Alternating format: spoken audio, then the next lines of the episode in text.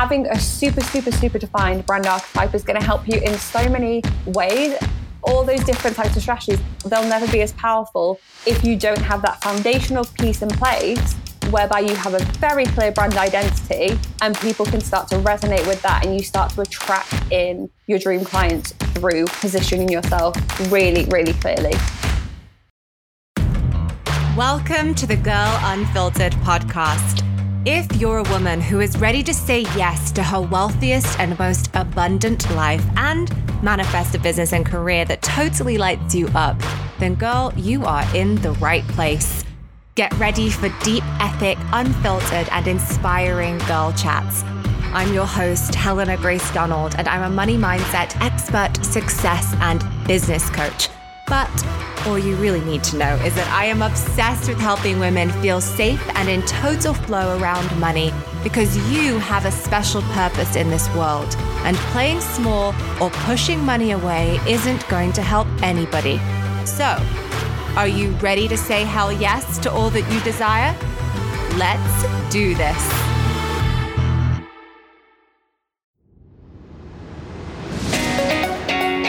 Welcome back to the Girl Unfiltered podcast. I am very excited because today I am joined by a marketing queen who is an absolute whiz with all the marketing tips and tools. You have a way with words, and I've actually been working with her for the last few months, even in my business, and I absolutely love having her support. So, welcome to the Girl Unfiltered podcast, Ayse. well, what an introduction. Thank you so much. It's an absolute pleasure to be on here. And I've been listening to the podcasts that have been going out over the last few weeks and the guests that have been on there. So, I am absolutely honored to be in such fantastic company.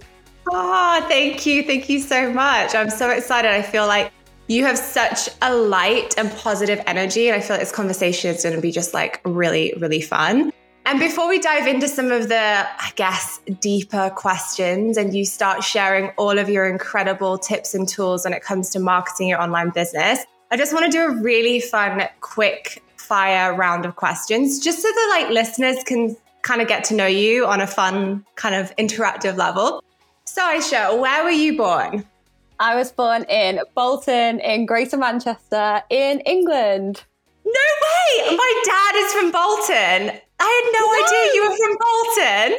Oh my gosh, whereabouts? I know he lived on Carlton Road, but I don't I couldn't even tell you like where in Bolton. But I used to go up there every weekend as a kid because my granddad lived up there. That's so funny. That's actually insane. I always pretend and say I'm from Manchester because I'm like, oh, people won't know Bolton unless they know like certain comedians from there or the football team. Yeah, like, yeah just from Manchester. But I thought, you know what? I'm a Bolton girl. I'm going to own it. oh my gosh. Where are you based now? Are you still in that area?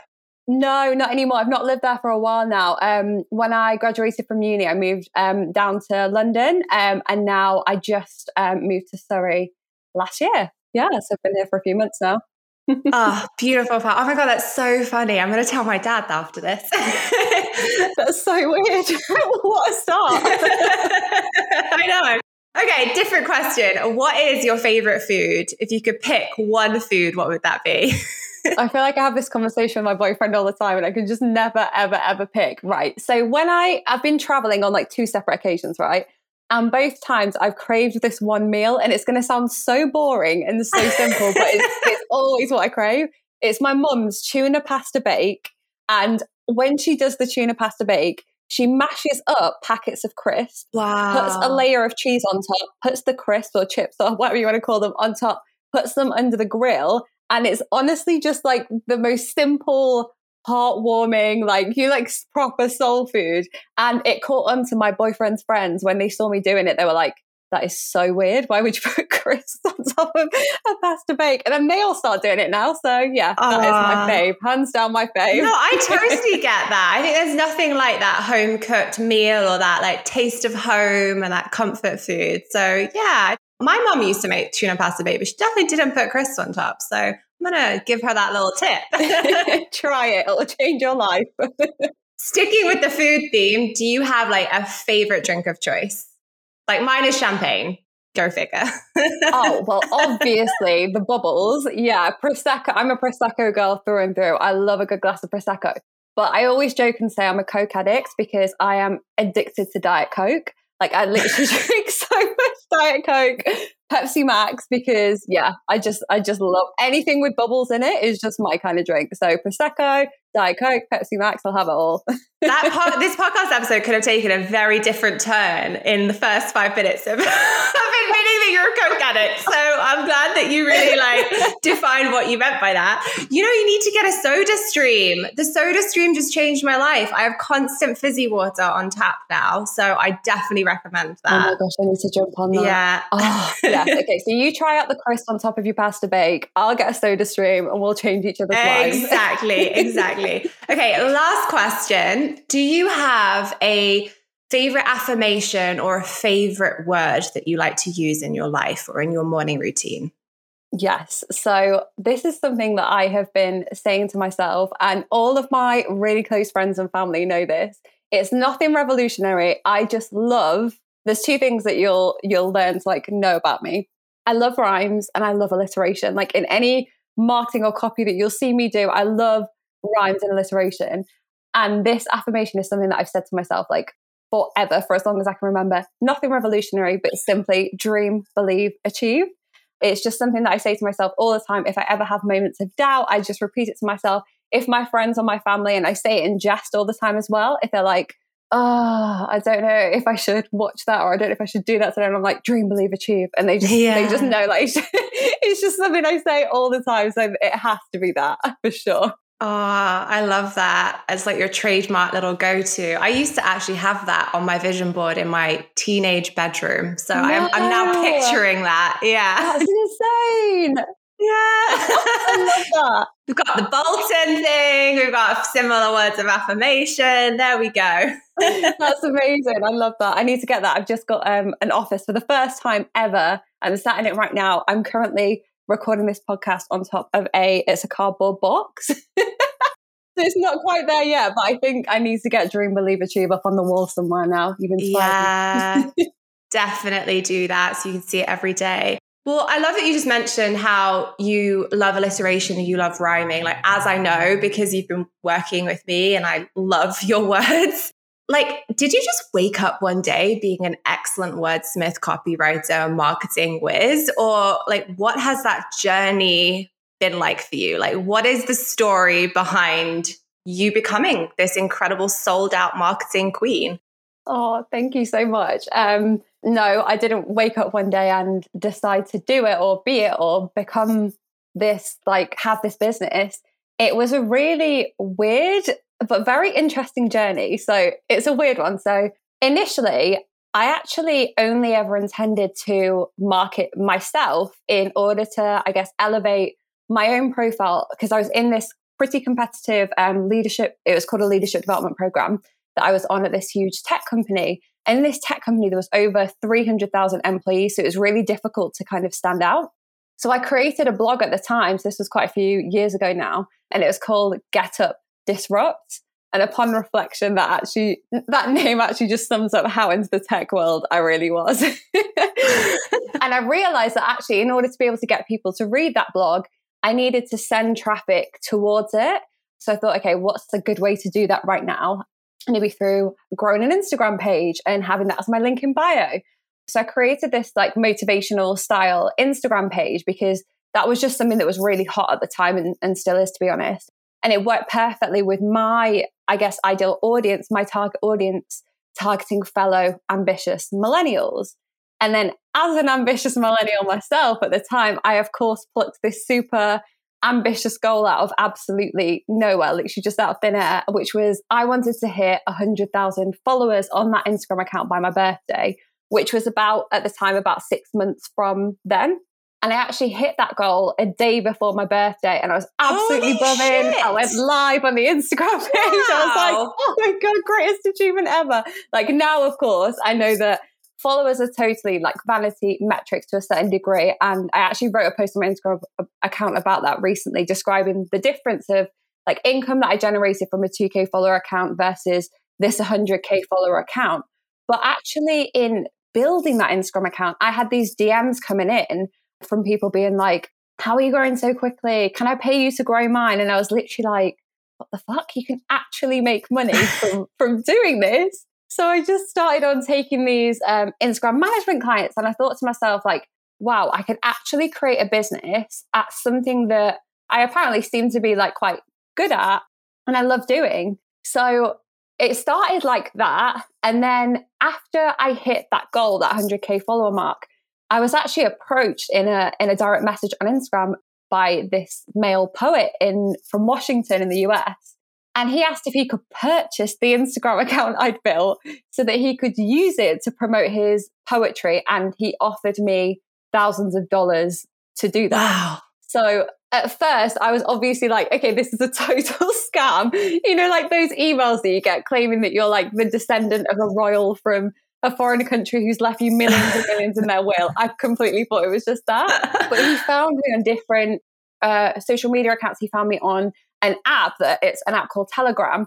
He was pretty persistent. So I actually remember at the time Googling contracts or agreements for selling Instagram accounts. And obviously, like nothing was coming up as it's pretty niche. yeah. But um, he must have thought I was pretty trustworthy for some reason because he sent the payment through. I gave him the login details and then using that money and also in discovering the world of 0% fee credit cards. I went investment crazy, just just purchasing and investing in um, so many different types of digital marketing courses so that I could learn how to run my own marketing agency, full stack agency, and then Surge Social, I guess, was was born from there. Wow! Oh my gosh, that is like I had obviously had no idea that this is your story. Such a weird story. Wait, hang on a moment. You built, can we just backtrack a second? How long did it take you to build an Instagram platform to 100K? Like, what was the di- time difference in between you deciding you wanted to be 100K and it becoming 100K? It was about six months. That's insane. Oh my God, that's incredible. Thank you so much. And then you have a Washington poet. I'm now trying to think. Wait, so so yours was like a very motivational platform. So I guess it was in alignment with him and his vibes. Yeah. So I was thinking, wait, tech startup Washington poet. Like I was trying to put those two together. But okay, it was a motivational, inspirational account. Exactly. That's incredible. Thank you. But you did hit on something that is so key that I would love to dive a little bit more deeply into. And you said the revenue I actually make from a smaller account, like I know roughly how many followers you have right now. I think it's what, 3,000, 5,000, between 3,000 and 5,000 or something now. I have almost 8,000 compared to the people that I know and I'm sure you know, and even the experiences we've had in our lives of people who have 50,000, 100,000 who are not monetizing it, who don't have ideal clients or customers within those followers and aren't actually making anywhere near what we make with our much smaller following. And I'd love to dive a little bit more deeply into that because I think there's probably a lot of people listening who do have the goal. And I understand that goal. Like, don't get me wrong, it's a goal for me as well to want to grow and like get so many more followers and think that in order to be hitting six figures, they have to have minimum 10,000 or 15,000 or 20,000. And that just isn't the case. So, why do you feel there's that difference between what you make now as a marketing expert, obviously with 3,000 followers compared to a following of 100,000? What's that difference? Yeah, so it, it, it's so true. And I see this happen all the time. People think like more followers equals more money, but that's not the case. Like at the time, I just set this like goal and I just had this goal out of nowhere really. There was no real thinking behind it. I was behind it. I was like, that'd just be really cool to do. And I just want to do it by my birthday so I can say like birthday celebration. that was literally yeah. it. And all my intention was was to drive people to a blog, a blog that wasn't there was no monetization on there at all. It was literally just so I could I was in a corporate career and I wanted to, I guess, elevate my profile in this massive company where it's so easy to get to get lost. So that was my sole intention. I never ever set out to create that to make money. And you can tell because whilst yes, I was able to generate an income from this as a byproduct of the growth, and mm. people were approaching me to manage their accounts, like the amount that was offered in order to manage those accounts was like not anything that could like generate a sustainable business from it. And I real I actually realized at the time, like as it was growing, I was like, oh my God, maybe I should do like a link in bio situation and like do discount codes for this and this and this. And then maybe I can be like an influencer and get make money through that. And it just wasn't working. And the reason why is because my goal was it wasn't intentional growth. It wasn't, I'm going to grow this account with the aim to attract in fellow business owner. Uh, well, at the time it wasn't fellow, but it was other business owners who I can then manage their account for. It was actually to attract people, just ambitious people, people who wanted to be inspired, people who wanted to be motivated from all walks of life, from all different countries, from corporate backgrounds or not. So it wasn't the growth wasn't intentional. The sole goal was growth. Whereas as a business owner, your focus of your Instagram account is to elevate your profile, your brand awareness, your brand presence so that you can serve more people and bring more clients into your business. So the the focus and the intention behind that original Instagram account, yes, whilst it grew quickly, yes, whilst it got me clients and intentionally, it would never have been if I'd have just chosen to stick with that account, it would have been a lot of hard work to actually try and pivot it to be able to bring in the right people when I'd already built this big audience of, I guess, the wrong people.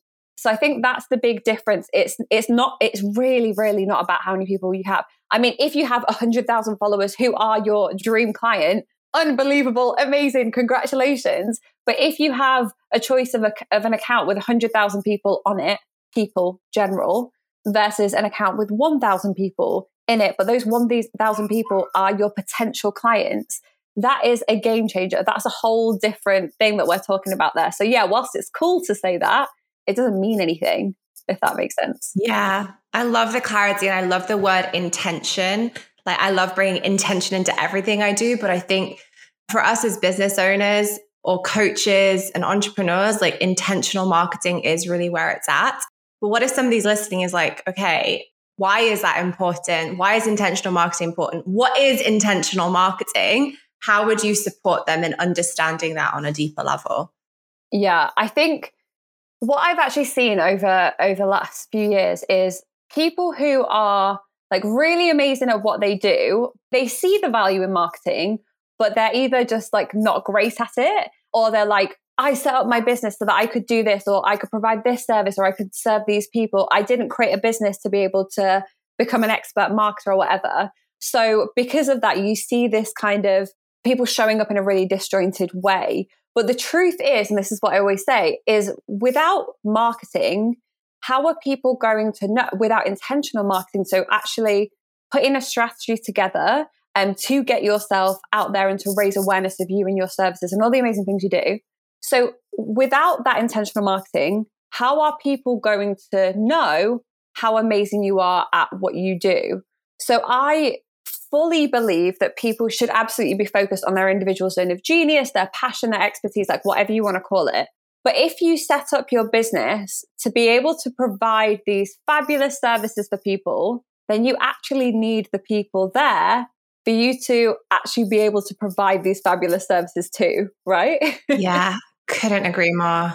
If you want a thriving business, and I think anyone who's listening to this this podcast will be like, if you want a thriving business whereby you get to perform in your zone of genius and you get to deliver your amazing services and work within your passion every day, you are going to need intentional and effective marketing in place in order to be showcasing you and these amazing services to people.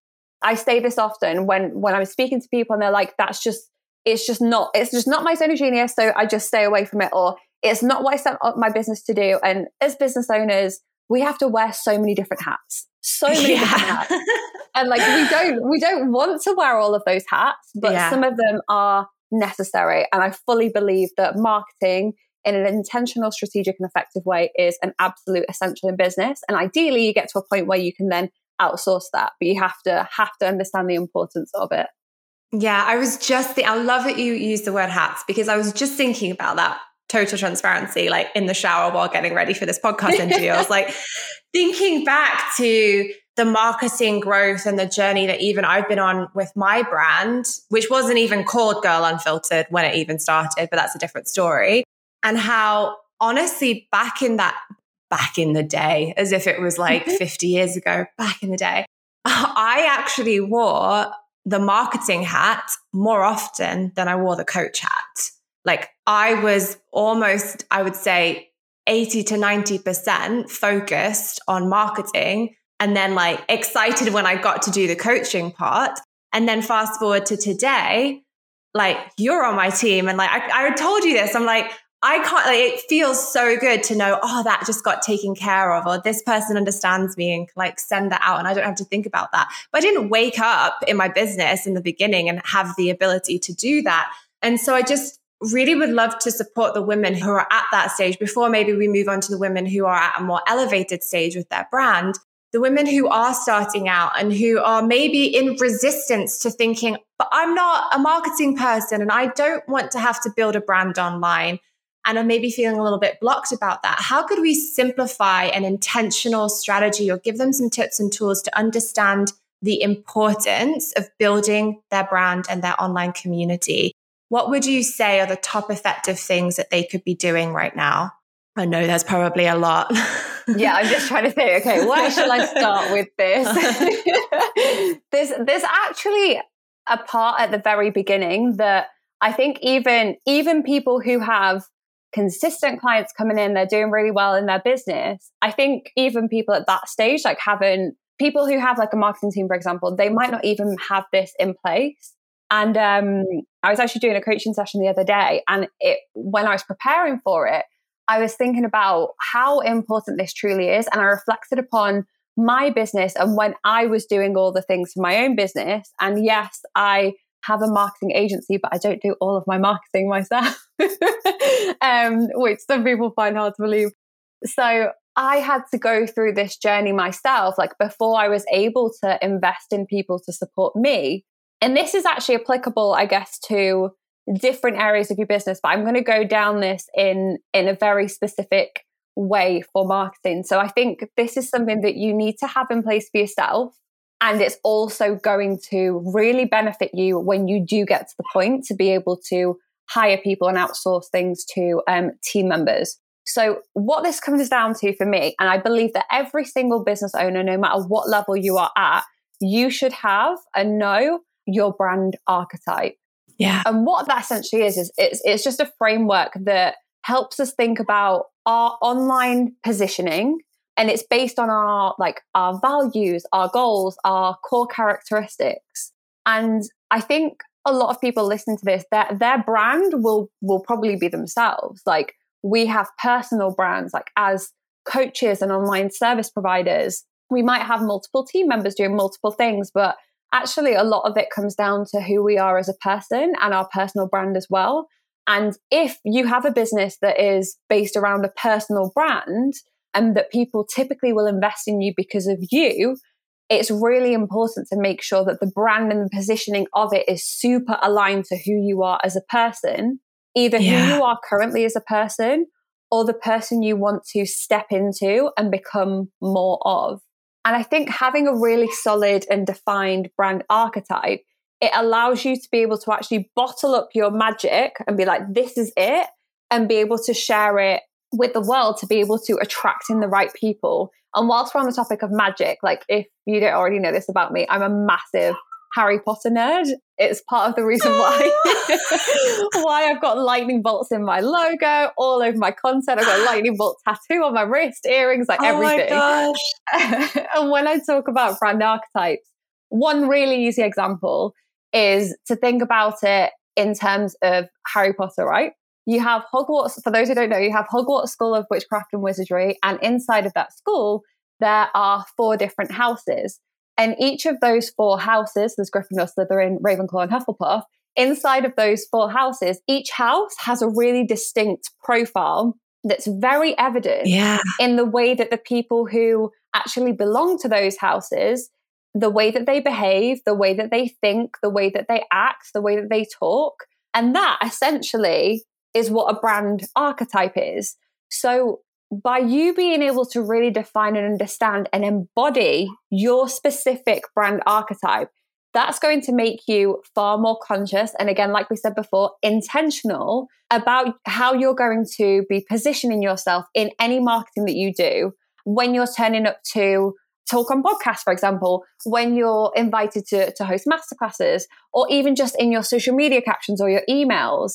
If you are really clear and you have a really, really, really defined um, brand archetype for, for your business, then that's actually going to do the work for you in order to establish your brand positioning. And then later down the line, it's going to actually help, really, really, really help in hiring team members when you're ready for that. Because if you can give them something that's like, this is the brand through and through, yeah. this is who we are, what we stand for, how we define ourselves, how we talk, the way we think, where we want to be, who we want to step in, like how, what people we want to become, then anybody who you ever hire into your team in, in the future they're going to feel far more empowered and be able to perform in a far more aligned way. Because I, I always think back to like the first few hires that I made in my business, and there wasn't a full match for me. It didn't feel totally matched, it didn't feel totally aligned. And I felt like, why, why isn't this working? And to be fair, it started to, to create trust issues for myself. Um, and I was like, I don't want to hire anyone because no one's going to be able to do it the way that I do. Yeah. And it took a little while to realize the reason why is because I hadn't defined the brand. If I can't define the brand, then I'm not communicating the brand in the right way. And therefore, anyone who joins the brand and is a part of the brand, they don't understand the vision.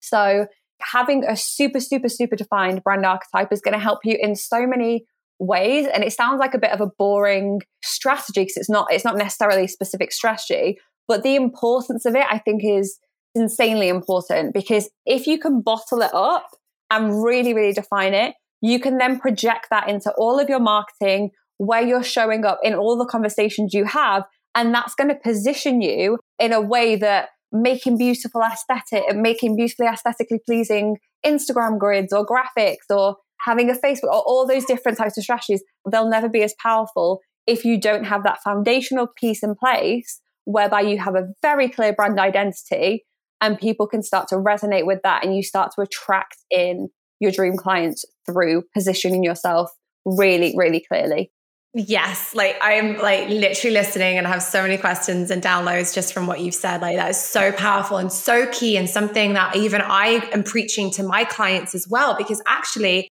this what you're saying actually has quite a lot to do with even money mindsets because I talk about frequency and I talk about energy and stepping into your wildly wealthy woman and stepping into the version of you that you're aspiring to be as if you are her now. And that's actually what brand identity is. Because if you're sitting there going, I want to be a millionaire coach, or I want to have a millionaire business, and I want to attract women who pay me $10,000. Okay, great. Well, you having an undefined brand or the energy of your brand not having a high vibrational frequency is not going to allow you to attract that. Like that's where it's at. Exactly. So I am totally in alignment with that and like being totally transparent. And I don't even know, I'm going to talk more deeply about like what it is that you mean by brand identity. But for example, in mine, why do you think that I talk about champagne all the time? Like, why do I always mention champagne? It probably seems like I drink champagne every evening sometimes. It's like,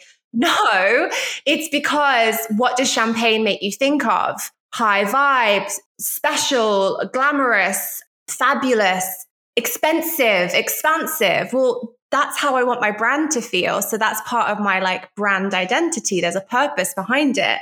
So like I don't even like I want to ask like is that what I like what are my brand pillars or like what do you think my brand identity is but I think that has a lot to do with it and so somebody who's listening is going hey that sounds amazing but like how do you define like a brand archetype or what is a definition of a brand archetype is it color is it aesthetic is it what I'm talking about when it comes to champagne like what are some of those key things that you would say are so important when defining your brand archetype yeah, that's a really good question. And there's there's so many different ways in which you can define it.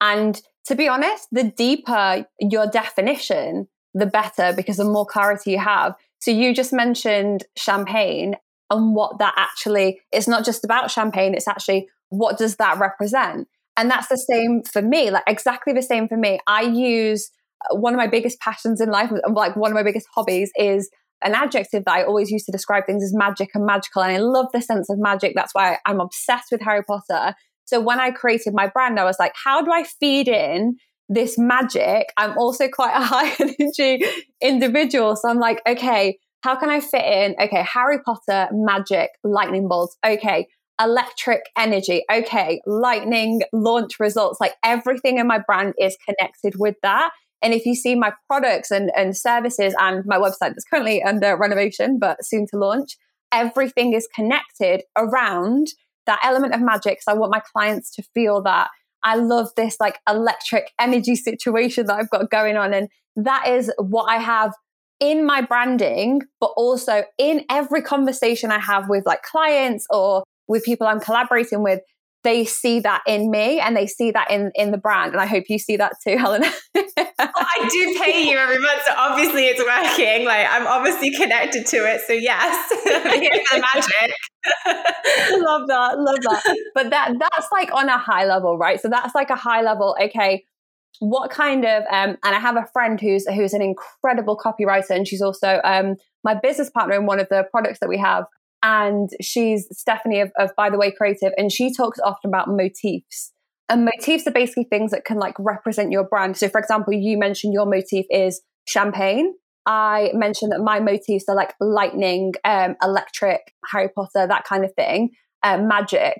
So uh, think about which of those can represent your business. Do you have anything that you can subtly put in your branding or not so subtly put in your branding? What kind of terms of endearment do you use? So in every, and you know this, Helena, in every client onboarding form that I have with my clients, if I am taking on a marketing client, I want to be able to sound like them, talk like them, act like them in order for people to think I am them when I'm doing their marketing. So what's really important for me is to understand what words do they use to describe things, like what adjectives do they use? What terms of endearment do they use? For example, like some people would say, Hey babe, that would make other people cringe. Some people would be like, hey rock star other people would be like that is way too cringe like there's, there's so many different ways that people can say things so it's important to define yeah. words you do say from an adjective pers- perspective from a descriptive perspective from a, a terms of endearment perspective words you don't say maybe even colors you resonate with colors that you don't resonate with which of those motifs can you have in your brand and what do they represent for you how can you subtly interject that into your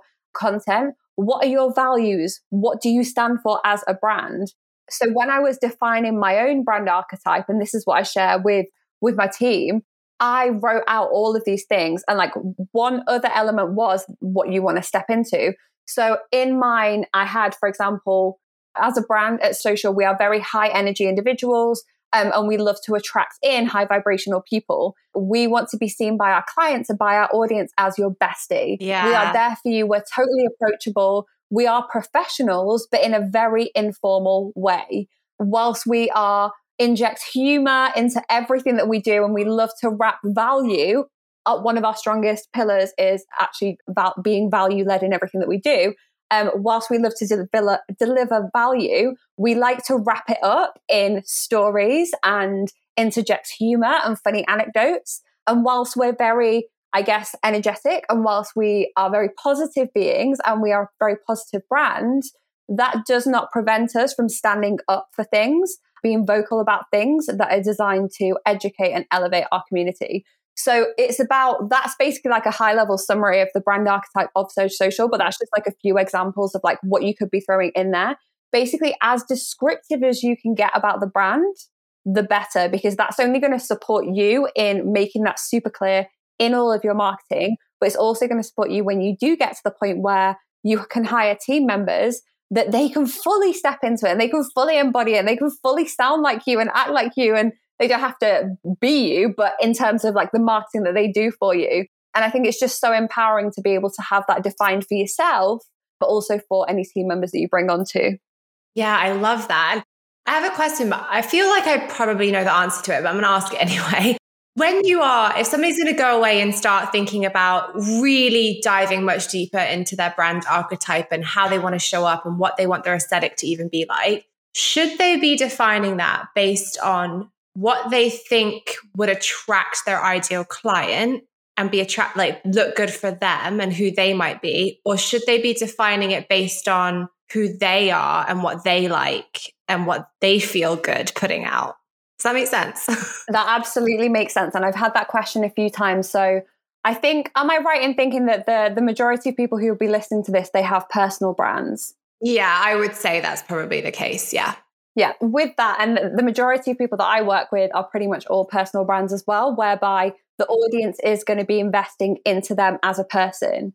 Now, there's a few different, I guess, like ways that you can look at this. Most people would think that they should start by doing the things that they think is going to work for their audience. And to those people, I I don't know if I should say this, but basically, you can say this. It's okay. okay, so first of all, what I would say is to anyone, this is actually for any type of marketing, not just when it comes down to, to positioning your brand. This is this is for anything that you do when it comes to marketing. Stop assuming that you know what your clients want. Stop assuming that you know how your clients feel and stop assuming that you know how your clients speak. So, my best friend's dad always said to us to assume is to make an ass of you and me. And it is yeah. so true. It's so true.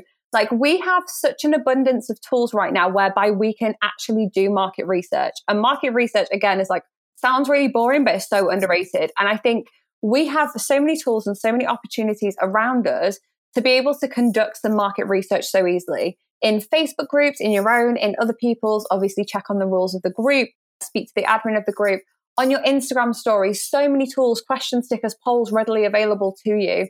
On live trainings that you do, comment if you think this or comment how you feel about this so that you can actually find and identify how your ideal client speaks so that you can speak like your ideal client.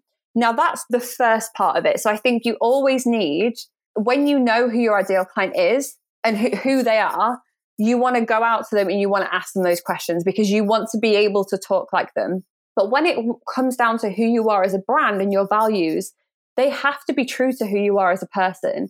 If they become disjointed, that's going to be reflected everywhere. So ideally, you'd have a situation where you, so if I take my own company uh, as an example, over the years, I've massively narrowed down the people that I'm working with. And I think everybody should to, to a certain degree. And every every business that's out there, like over time, they will tend to define or change up or switch up or hone in on who their actual ideal client is. Like I started out by concentrating on health. Actually, I started out with tech companies. Then I went to health and wellness and beauty businesses. Then I went to coaches. Now I'm very specific about the specific types of coaches that I work with. And they're typically very high vibe coaches, very purpose led coaches and service providers because that's the type of person that I work well with. That's what I see in myself. Yeah. So we're able to have such an amazing relationship.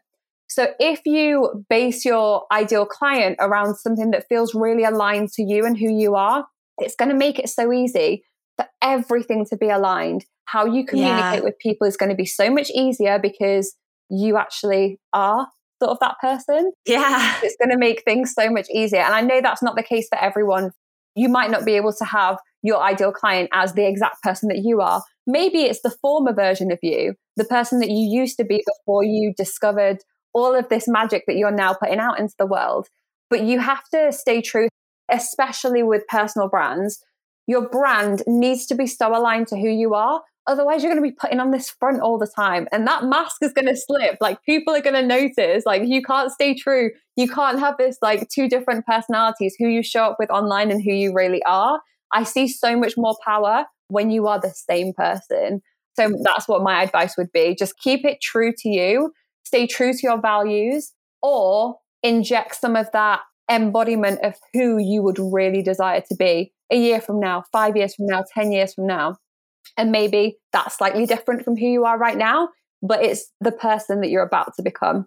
Yeah, I love that. It's all about authenticity, uh, that high vibrational authenticity. And I was just thinking as you were saying that, I'm like, yeah, like none of my clients are me, but I get on with them all so well and like they're enjoyable to work with. And I hand on heart couldn't tell you that I've ever had any difficult clients. And I'm like, that probably has a lot to do with the fact that I actively try to just show up authentically as me. And then when you are authentic to who you are, you, you have to like, it's again coming back to money mindset as well. Like you have to attract that authenticity and that frequency back to you on the same level. So that's a really, really good piece of advice. I'm really curious because you're in this industry every single day. Who are the brands that you think are nailing this? Like, who would be examples that even people could go and research and really like dive into how and why their marketing is so effective? Yeah. I'm putting you on the spot now. There's three people. This is, I mean, this isn't putting me on the spot because these are the people that I love in my brand archetype document. I actually, this is, I missed this before, so I'm glad you asked this. I also put sources of inspiration and I have that in there because they're, they're part of that. Like, who do I want to become? Who do I look up to? Like, who is absolutely killing it? And they inspire me every day. And there's actually three examples here. So example number one is Jasmine Star, and anyone in like the branding and marketing world will not be surprised with that. yeah, she's amazing. She's killer. She's amazing. Exactly. Yeah. She's incredible, and she's very, very real, very real, very raw. And actually, you'll notice that all three of the people that I share are. And again, that comes back to okay, why should you be stay true to you because people love that. So first of all, is Jasmine Star because she's always on it. She always knows the hottest marketing trend, specifically with Instagram. She's very honest about it. She's honest about what works, what doesn't work. She's kind of like in the way her delivery is like savage, but in like a really respectable way because she never intends to like hurt anyone's feelings, but she's truthful. Yeah. She's so truthful. So Jasmine Star definitely. Next would be Shannon Lutz from the Social Bungalow who I absolutely adore. And if you've not checked her out, you absolutely should. I actually, I don't actually know who she is, so I need to write that one down. You need to check her out. She's she's amazing. She's very um, similar in terms of like. So for my brand archetype, one of the things is I like to keep it like fresh and fun. And um, have a lot of like pop culture references um, injected throughout. And I think Shannon actually used to be the marketing. She used to be in corporate, um, and I think she used to be like the marketing person for J Lo and A Rod as well, her fiance. So yeah, she's she's she's a big dog, and she it's very evident in what she does. Everything she posts has so much value packed into it, but she's very transparent as well. So she actually has a Facebook group whereby inside of that Facebook group she shares her earnings for it's either the last month or the last quarter, and she shares how she did that, and then guides people on how they can do that for themselves. Again, super transparent. And another reason I look up to her is one of, I guess, my own money mindset blocks was about not talking about my income online because people are just going to think I'm a dick. Like, I'm not a business coach who helps people specifically make more money in their business. That's not my number one like focus. It's to support them to obviously increase their influence, income, and impact as a result of their marketing. So I was like, okay, if I'm if I'm not a business coach and I'm not actually helping people specifically with their money, why should I be talking about money and results? Like people are just going to think I'm a dick.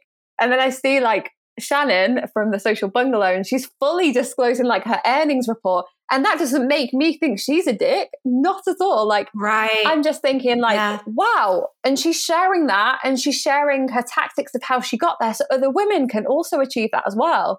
So, yeah, many reasons why I love Shannon. And actually, my third favorite is also called Shannon. oh my gosh, lots of Shannons. yeah, Shannon number two is um, she's from Boutique Social DC. And she's just, oh my gosh, she's like the warmest, kindest person. Like you feel like she's just your best friend when you listen to her. Like she shows up on her stories and she's like, hi, friend. She's very, very, again, open, honest, real, raw, shares all the highs, shares all the lows, is always on it with the latest like Instagram trends. And she genuinely wants you. Like she's a social media manager, right? And social media coach. She wants other social media managers and coaches to win. She wants everybody to win no matter who you are, whether you're a competitor, I say that with brackets, quotation marks. um, so yeah, she's she's amazing as well. So yeah, if you want to know the latest and greatest in marketing tricks and tips from people who I believe are really just real people, lovely people, it would be Boutique Social DC, Social Bungalow, and Jasmine Star. That's awesome. And really, all I'm hearing from what the through line is with all of those people is authenticity and value. Absolutely. And that really is where it's at. Like people want to know, like, and trust you, and they want to receive value. So let's talk a little bit about that. If if people could start infusing two to three things in how they show up online or marketing tricks that maybe you have up your sleeve, coming back to the magic analogy, um, what would those be? Like, what do you wish you saw more women doing when it comes to their online marketing? Yeah, that's that's a really good question. And I think I think we all are kind of we are all tempted by this. We get driven by sexy, shiny new things. So a recent example would be Clubhouse, for example. Yeah. Social media is a lot sexier than other forms of marketing. And I think one thing that I think a lot of business owners miss, and I think the, the bigger brands typically have this under their belt and they're nailing this. The newer businesses or people who've been in there for like just a few years, they think, okay, I need to be showing up front end. I need to be in everyone's faces front end. And that's what's going to get me results. So this is probably going to be an answer that's going to have people eye rolling because people think it's like archaic Good. and old school. but for me, email marketing is so underrated.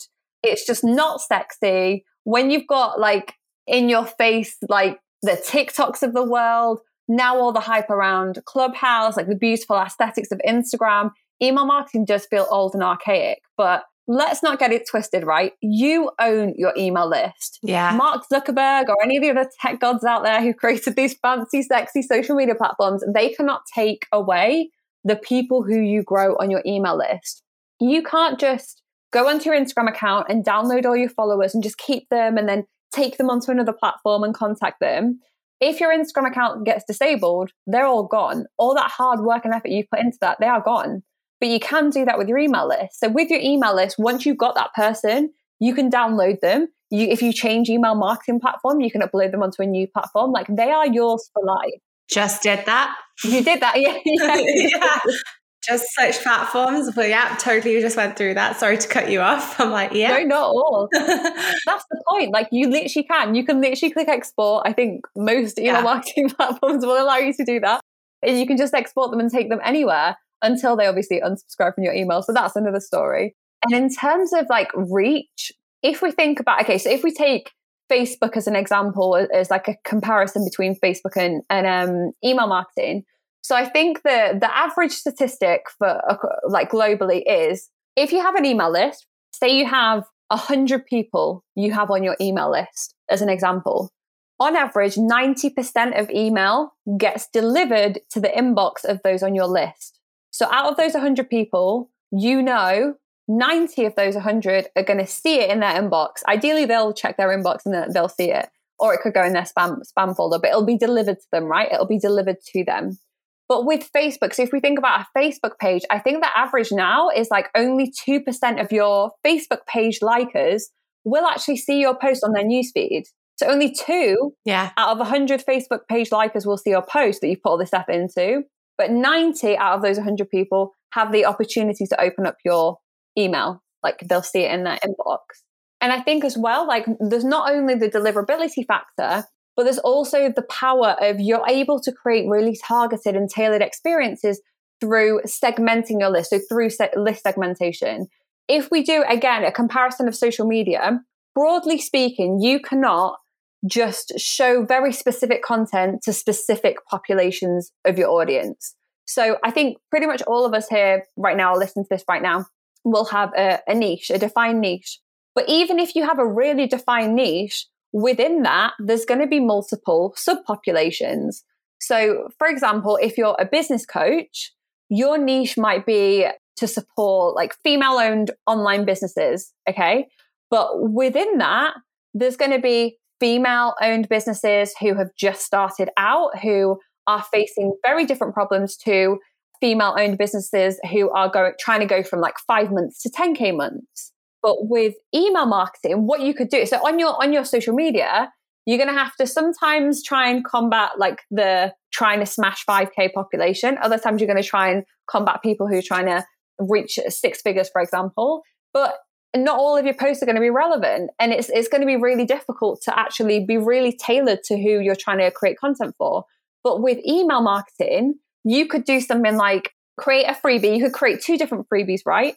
Freebie number one could be like free guided uh, money meditations or, or money mindset meditations or affirmations to support newer female business owners in hitting their first 5K month or signing their first high ticket client. You know that the person who's going to sign up to your email list via that specific freebie Well, they're either going to be your competitors who want to stalk you and see what you're doing, or, or, they're going to be those female business owners struggling to hit their first 5K months. Then you yeah. can create freebie number two, a separate freebie, which could be like a free guide with specific strategies to scale past that six figure year mark. You then know that when you're emailing your list to promote your new course or your new group coaching program for new women in business, you're not going to be sending those emails, those sales emails to the population in your email list that's desiring to scale past the six figure year mark. Yeah. So, really easily, you're able to create personalized, tailored, targeted, segmented marketing just from the old school style of email marketing. So, that is for me the most important part of, of marketing. Yes, you can be on these platforms showing your faces front end, but having a freebie in place, some sort of free download, free guide, free meditation, free audio, free video, your ideal client can download either through organic marketing methods or through running Facebook advertising campaigns. You're going to be able to build your email list. You're not only building your email list, you can also guide them to your other social media platforms that can grow those at the same time. And you have that list there for life and you can segment it, you can deliver tailored experiences. So for me, the most important marketing strategy and the one that can produce like the most tailored experiences for your clients and really feel like you're speaking really specifically to them, it has to be hands down email marketing.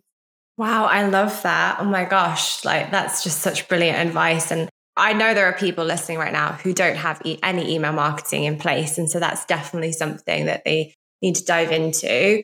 So, do you feel like we should be on Clubhouse or like this? This is like the, the, question of the month. There's always a new platform, isn't there? And it's like, I like showing up consistently in places that I enjoy. So, I enjoy the podcast, I enjoy Instagram, I actually enjoy email marketing as well.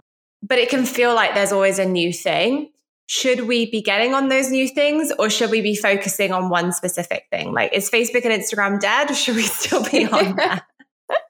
so I think you should have at least one platform that you're killing it on, right? So if that's for you, Instagram, for example, I think everybody, I think this is clear now, everybody should have email marketing in place. That's just a given. Yes. Everyone's got their email yes. marketing. They're about to set it up right now.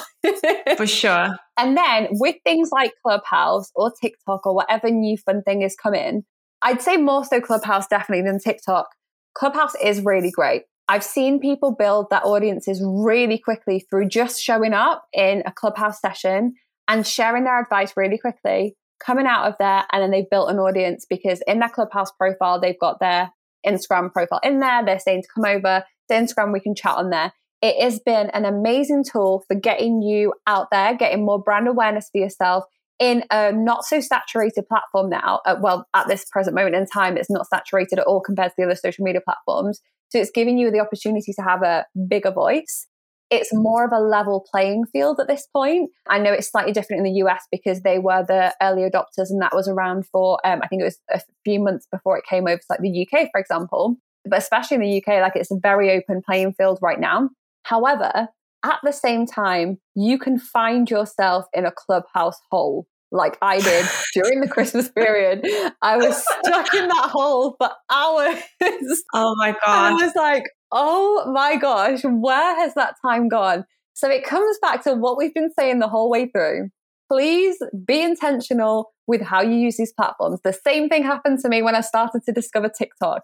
I was just sat there going through all of these TikToks trying to learn these dances and like singing along to these oh my gosh yeah so it's it clubhouse is an amazing tool like let's not get it twisted it's it's amazing it's like being able to dip in and out of a podcast with amazing people who you might not normally be able to have access to you can actually then go and share the stage with them and be able to instantly ask them questions and you can just like show up there, share your little bit, your little snippet, your little bit of advice, and then scoot on out of there. But what I would say is with different types of um, content. So, for example, us recording this podcast right now, right? Either one of us could have been recording this on our phones, or we could have been video recording this and we could repurpose it in our content, for example. And it's easy to repurpose. Which I will be doing. I massively recommend repurposing. But with Clubhouse, you're not allowed to record. you can't record the conversations that are going on in there. So if you're producing content specifically for that platform, you can't just be like recording yourself and sharing that elsewhere because it's against Clubhouse rules and Clubhouse guidelines. So there is that element to it. There is the element that you can. I know a client, for example, she went into a Clubhouse session that she was like co moderating, and co hosting, and it just went on for hours. And because she was like a co moderator, co hoster, like she couldn't just get out there. And it took like four hours of her time instead of the half an hour, or 45 minutes that she'd scheduled for it. So if you have a look what's on there, like if you go to your events in Clubhouse, there's literally st- like a million things happening at the same time every single day. So just go in, be intentional, maybe pick, if you say to yourself, like, right, I've actually got an hour free today. Or for example, we were speaking before about, um, before we started recording, we were talking about CEO Fridays and having like CEO days yeah. and things like that. If you're having a CEO day and you're like, right, I'm going to designate an hour today towards my personal development. I'm going to find a clubhouse room that's talking about a topic that's really relevant to me. I'm going to do an hour of consumption, taking notes, and then I'm going to leave it. If you can be disciplined in that, please do. Please take full advantage of this platform. If you know you're going to end up in a clubhouse hole and it's going to take you away from what you're meant to be doing in that day, and it's going to take you away from from your needle movers in your business, then then just don't bother. yeah, if it's not need if it's not moving the needle forward, like don't even go there. Yeah, exactly, absolutely. Exactly. That's great advice. I could honestly ask you 500 more questions, but I'm just going to ask you one more. So we'll have to just have a round two or something. You are brilliant with your words. Like, and I love copywriting and I, I love language. Like that was my thing in school. Like it's always been my thing. And you just have this way of communicating. Like I, am going to swear, but it's a Girl Unfiltered podcast. I think you said something in your copy the other day, like something about a fuck boy. And it was just like so hilarious and just like, you used a perfect analogy and it woke people up, whoever was reading it. Like, not everyone is born with that creative copywriting juices just flowing. And I think it can be a little bit scary for some people who are starting out or growing their businesses, not, you know, comparing themselves to somebody like you or high, like high level brands thinking, I can't write like that. What are some of the tips and tools that you would have for somebody who can't afford to hire a copywriter, but knowing that copy is very important, whether it's email marketing or social media captions? Absolutely. So there's two things. First of all, I'm going to drop a truth bomb right now. I do not, and people always seem really surprised when I tell them this. I don't write all of my captions. I don't write all of them. Wow. But people are really surprised because it just sounds like me in every single caption. Wow. and that's because it goes back to that brand archetype document. I share words I do use, words I don't use, what I want to sound like, people who I want to emulate. Here are examples of phrases that I use. Here are jokes that I like to make, all of that kind of stuff. So, again, it's about if you're really clear on who your brand is, you could hire the most expensive copywriter in the world to support you with writing your captions, or you could actually find a really reasonable virtual assistant who could support you in doing that if you supply them with the information that they need in order to be able to to do that right? However there is obviously a certain skill that comes with that and you need to obviously be able to have even if you're hiring someone who isn't necessarily a copywriter you need to be able to instruct them on how to write in a way that's going to be strategic. Yes. And i think first of all it's studying. So really studying the people the posts that stand out to you. So go to your instagram go to your saved folder and have a look at which posts have you saved and then why. Can you see a commonality between those types of posts? Then look back through your own analytics, look back on your own Instagram analytics and look at the posts that have done really well. Was it because like the image was amazing or the video, or the reel or something was amazing? Or can you see something in common with what you wrote? Again, look back at your emails. Which types of emails had the highest open rates, the highest click through rates? Whatever you've got, whatever data you're able to get, get that first. That's the first point. Study other people, do your market research who are doing really well and who you who you always save their post or want to share their post. Like have a look at that, study that. Then the next thing is study your own data. Have a look at your data, see what's been working well, what hasn't been working well. But with every post, and if we're talking about, um, well, actually, it works both ways for, for email marketing and for social media. The most important factor for email marketing and for social media writing, the most important factor that's going to determine whether people either on social media or Instagram, for example, click that read more button or via email marketing, if they're going to click that email open, is to open that email is the first line, the subject yes. line, the headline. And one thing that I always say to people is write what you want to say before you come up with that line. That line is probably the most important factor that you're going to write. The rest of the information that you write, as long as you're like delivering value or sharing like advice or whatever, if it's not structured in the most amazing or written in the most amazing way, it's okay because you've already got their attention and they're already listening, they're already reading. Okay. You don't have to be an expert copywriter in everything that you do. That's what copywriters are for. Yeah. So if you can nail that first line and still be obviously delivering good value or whatever you, you want to share, if it's not written in the most perfect way, it's fine. Focus on the headline, but before you actually write the headline or the subject line, write the content first because I found that in the past when I tried to come up with a witty headline or a witty caption, a witty quote, even. So if I'm doing like a quote graphic or something to write a caption for, whatever I come up with first is never, ever, ever as good as what I come up with during or after I've written the content. Because then the ideas start, start to be rolling. Or, and Helena, you mentioned this before, go and take a shower. I always have the best, the best ideas in the shower, and the lines come through. I'm like, I've got to get out of the shower and write it down right now. Yeah. so write the content first, then write the subject line or the headline because chances are it's going to be far more powerful then. Or come up with the quote for for your caption then once you've done that. The body, you want to deliver what you're delivering in a way that's either going to create emotion in someone inspire someone, motivate someone, educate someone, or just share some simple like behind the scenes kind of kind of situation. And then you want to end absolutely everything with a call to action, whether it's an email, whether it's an Instagram post, a Facebook post, yeah. whatever it is, you have to have a call to action. And that doesn't mean click my link in bio to sign up to this program. It means reply to this if you feel like this. Or I did a catch uh, post yesterday and I said, let me know if you are A or B. A is this, B is this, write A or B in the caption make it that call to action as easy as possible for people to respond to. Because I see people write these call to actions and they're like, describe a moment in your life where you felt like this and what you did to overcome it. And they're like really, really long. And I'm like, people aren't going to reply to that. I definitely have probably done that. I'm not gonna lie, Liz. I've definitely done that as well. But you just want to make call to action yeah. super, super, super, super easy in order to drive engagement, in order to get them to do what you, what you actually want them to do. And you'll see, you'll see from studying your own data, from studying other people's posts and what they're doing well, those skills will naturally develop. Like whether you go from absolutely sucking at writing to I'm okay, or whether you're like already okay and you're going to get amazingly well, you will get better. Like I promise you, you'll get better. Yeah. Um, it just takes time. It just takes studying and testing. Like with everything with marketing, just test different things, see what works, see what lands, and see what resonates. Yeah, that's brilliant. I'm totally going to write an A B response thing now. I'm like, what could be my A B question tonight?